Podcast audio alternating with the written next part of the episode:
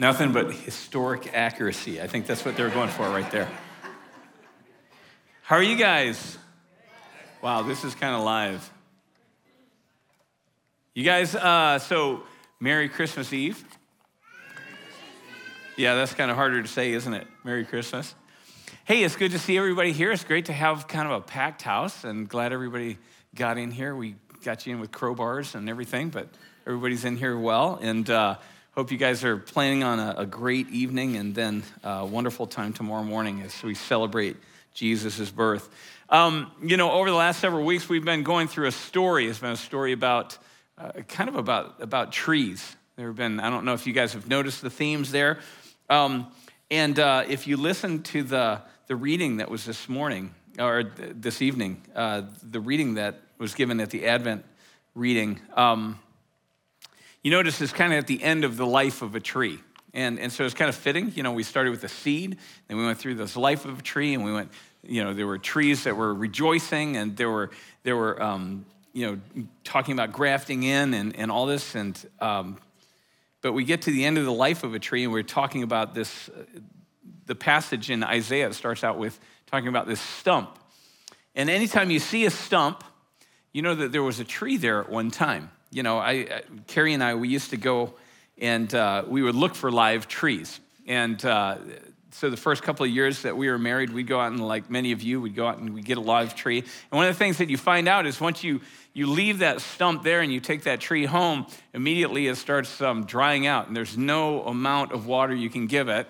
You know, how many of you guys get live trees? I asked this, you know, last Sunday, but okay, so you know that there's no amount of, you know, we tried sugar water, we tried everything, and there's no amount you can give it that it doesn't, by the end of the season, it's just dead dry. I mean, you just touch it and all the, all the needles are falling off of it. And, and so you know that when you see a stump that there's been a tree there but it's been separated and it's probably not going so well for the tree now there's different reasons that you could have a tree. You know as you go and you could leave a stump you could take it down. You know as you go down ives road uh, we travel down that way. We live kind of down at the end of the road there. And um, as you're driving by the park you see all these trees. And they're standing right? But often a, a windstorm comes like this last weekend and um, blows one of them over. And you find out, you know, even though it was standing, this thing was dead, and, and it leaves the stump as well. But usually you'll see the whole, the whole insides out. And sometimes, sometimes the park is even a little bit more proactive than that, and they go and they cut it down before it falls down, you know, in the middle of the road or something, because, because it needed to be taken down. And so when we read this, you know, we look at this passage, and it's a passage about Jesus ultimately, because we've been looking at a lot of passages over the last several weeks, and we go, well, how does this tie to Christmas? What does this have to do with Christmas? So I want you to hang in there because we're going to start at the beginning of the story about this stump, because that's where Isaiah starts in Isaiah 11. He says, you know, out of this stump, out of this stump of Jesse, there's going to be this shoot that springs up.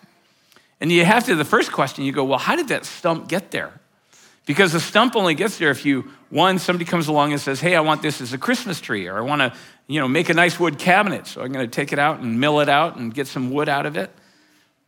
Or maybe they looked at it and they said, you know, this tree, tree is dead. We need to cut this thing down. This thing's diseased. It's going to be a hazard to the cars driving down the road. It's going to be a hazard to, you know, to somebody's house if we leave it standing here. So we're going to have to take this tree down. But somehow you started out with this stump.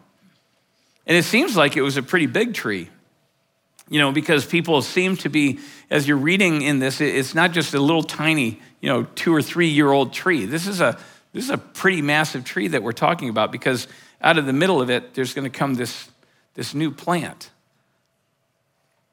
We go, so what was that tree before? Well, in Isaiah 11, the tree that he's talking about, he's talking about this, the nation of Israel. And at the time that Isaiah was writing, some things had happened to Israel and it wasn't going well for them. It wasn't a celebration. We're going to be celebrating tonight, right? We're going to be going home and spending time with family and friends, and we'll be opening presents and things like that. But at this time, Israel wasn't celebrating because they had they were actually looking towards this time when they were going to be taken into captivity. That stump represented the tree had been the, the, this kingdom. And on the outside, it looked gorgeous. It looked strong and, and mighty. And, and it looked like, you know, everything was going well.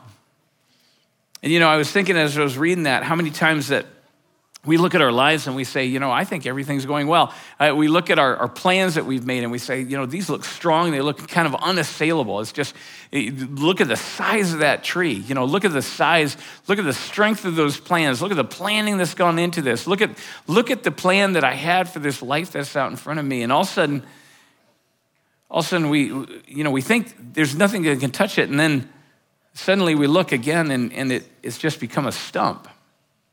And there are those times in, in life, like with Israel, where they looked at it and they thought everything was going so well, and then suddenly it was cut down. It was, it was not there anymore. And, and when we hit those times when, you know, things are all kind of turned upside down and we go, what?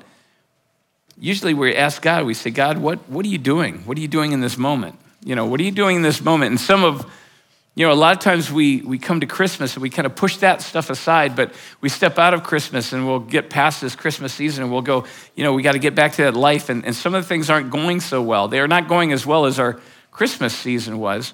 And in those times we're going, God, what? what what's happening? What's your part in this? I thought this was your tree. I thought this was your plans. I thought I was your person and you were going to watch over me and everything was going to be like Christmas and then it's not. And that's kind of what Israel was, was facing. And they faced this stump and it was cut down. And it's interesting in this passage because it says, and it was a stump, and it says it was the stump of Jesse. And you go, you know, there's a lot of names. How many of you guys, when you think of, think of the names of Christmas, what names do you think of? You think of Mary, right? You think of Joseph. Think of um, Jesus, Jesus. There's, you might think of Anna. You might think of Simeon, who were in the temple right? You might even come up with those names that we're not even sure that they were real, but we gave them names, the three kings. You have Gaspar and Melchior and Balthazar, right? You might come up with those. But how many come up with Jesse? Anybody think of Christmas and Jesse? Well, unless you have a, yeah, somebody named Jesse, you know, then you go, well, yeah, I think of Jesse. But, but not normally. And you go, well, where did that come from? Why is, why is Isaiah talking about this, this person named Jesse. And you go all the way back to 1 Samuel and you find out that before the kingdom ever started, you might have heard the name David, first king of Israel. Before this tree ever started growing, there was, you go all the way back to David's, David's father's name was Jesse. He says, you know what? This tree got cut down so far that all you could even recognize was something long before this tree had ever become kind of famous before it ever took on the form and the size it had. Long before you, you saw a kingdom there. It got cut back so far that all you could recognize was this guy, Jesse, that no, nobody even knew. Nobody even knew Jesse except that David had come from him and the kingdom had come out of that. But it cut, cut it all the way back to that. And you look at that and you go, well, God, what can you do with that? When things get cut back so far that, that it doesn't even seem to, there's nothing recognizable about it. There's nothing, there's nothing of strength left, there's nothing of good left. You know, we don't like to talk about it, but um, sometimes, but you know, the last couple of years when you see all kinds of stuff kind of turned over in your lives, and you get to this Christmas and we're going, we want to just celebrate Christmas. We want to celebrate that there's good coming, that we want to celebrate that God's still up to something good. But we look back over the last couple of years and we go, there's been a lot of rugs ripped out of people, you know, out from under people's feet, right? There's been a lot of trees that seem to be cut down where they're looking and they're seeing a stump and they're saying there's just not much recognizable there anymore. But it says out of this stump, it says out of this stump there's this, there's this sprout that starts to grow.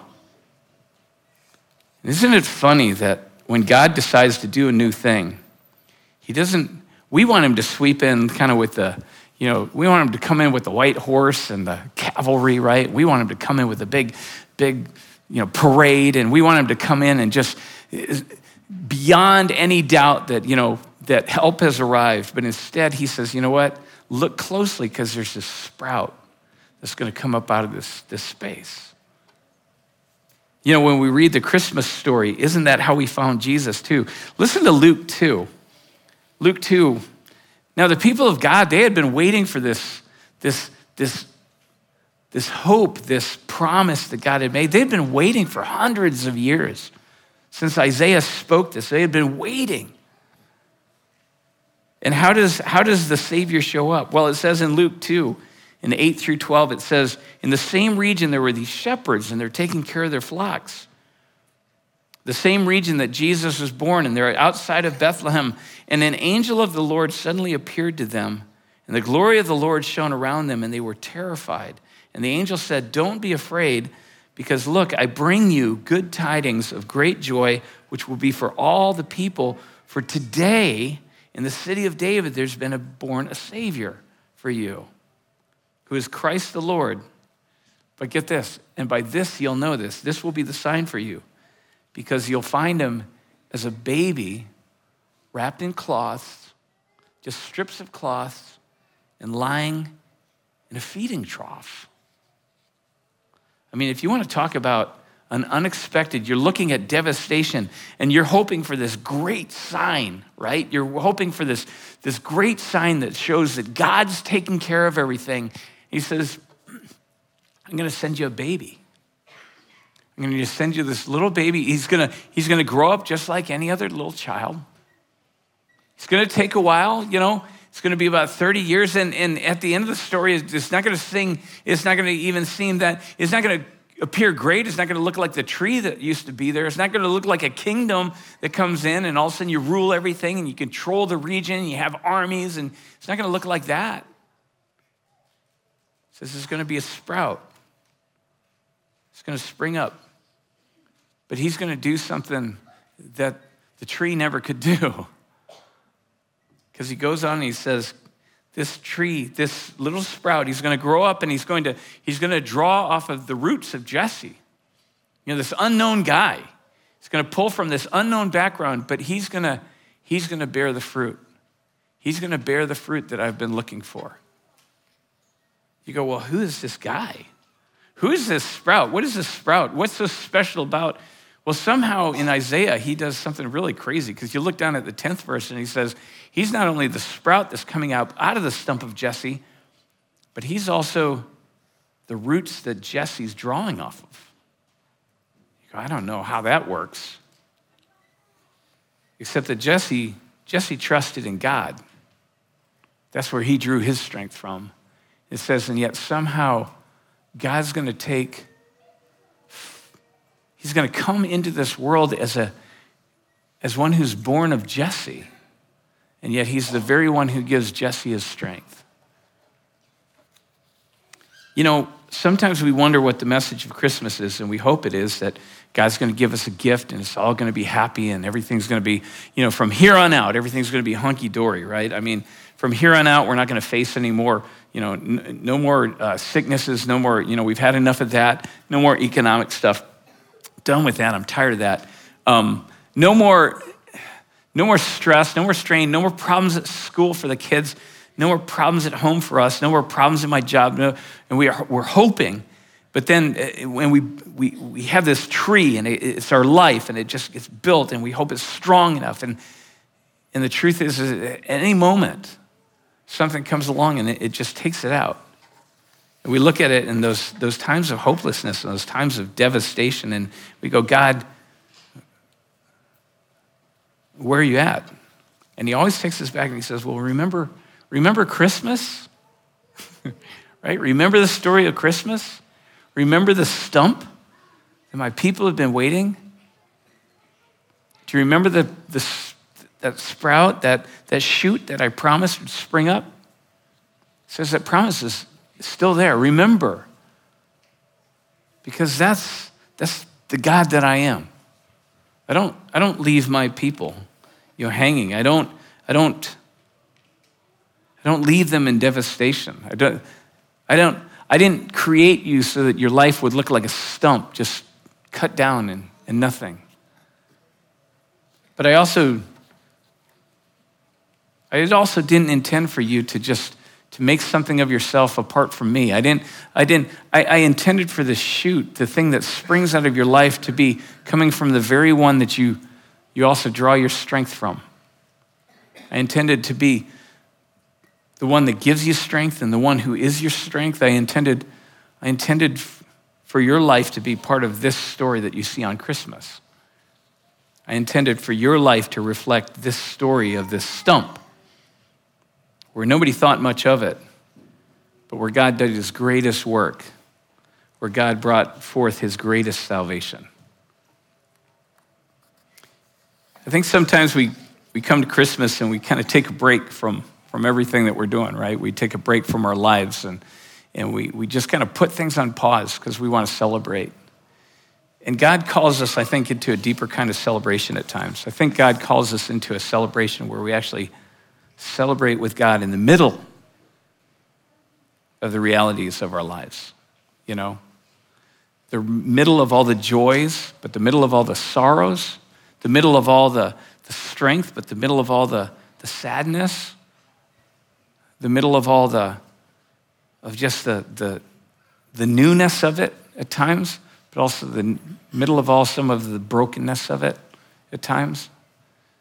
And God invites us to celebrate with Him, celebrate this Jesus, His salvation that springs up at times like this little plant in the middle of this, this devastation, this stump, this massive tree that got cut down, but he celebrate this strength. That this isn't just the hope, this is the promise of God. This is the, the very person of God. This is the very power of God at work. I hope that this, this Christmas that we can remember who Jesus was Remember who He is. Remember who He'll always be in our lives. That He, He's not just like an add on. He's not, he's not like we're, we're doing fine, you know, the tree that we are. We're, our, our lives are fine. He, he's our salvation. He is the very tree that God wants to grow within us. He is the, that new life and that new power, that new restoration that God is working in us. Because that's really the story that God was telling at Christmas. That's the story that he was telling with the seed at the beginning. It's the story that he was telling with the tree that grew, but he, he was also telling it, and this is the part that's harder to remember when it happens, but he's telling it through the stump. When the stump is cut off, we have to look for that little, that little, that movement, that little sign that God's still there, still at work, that his life is still within us and he's still working his salvation. Amen?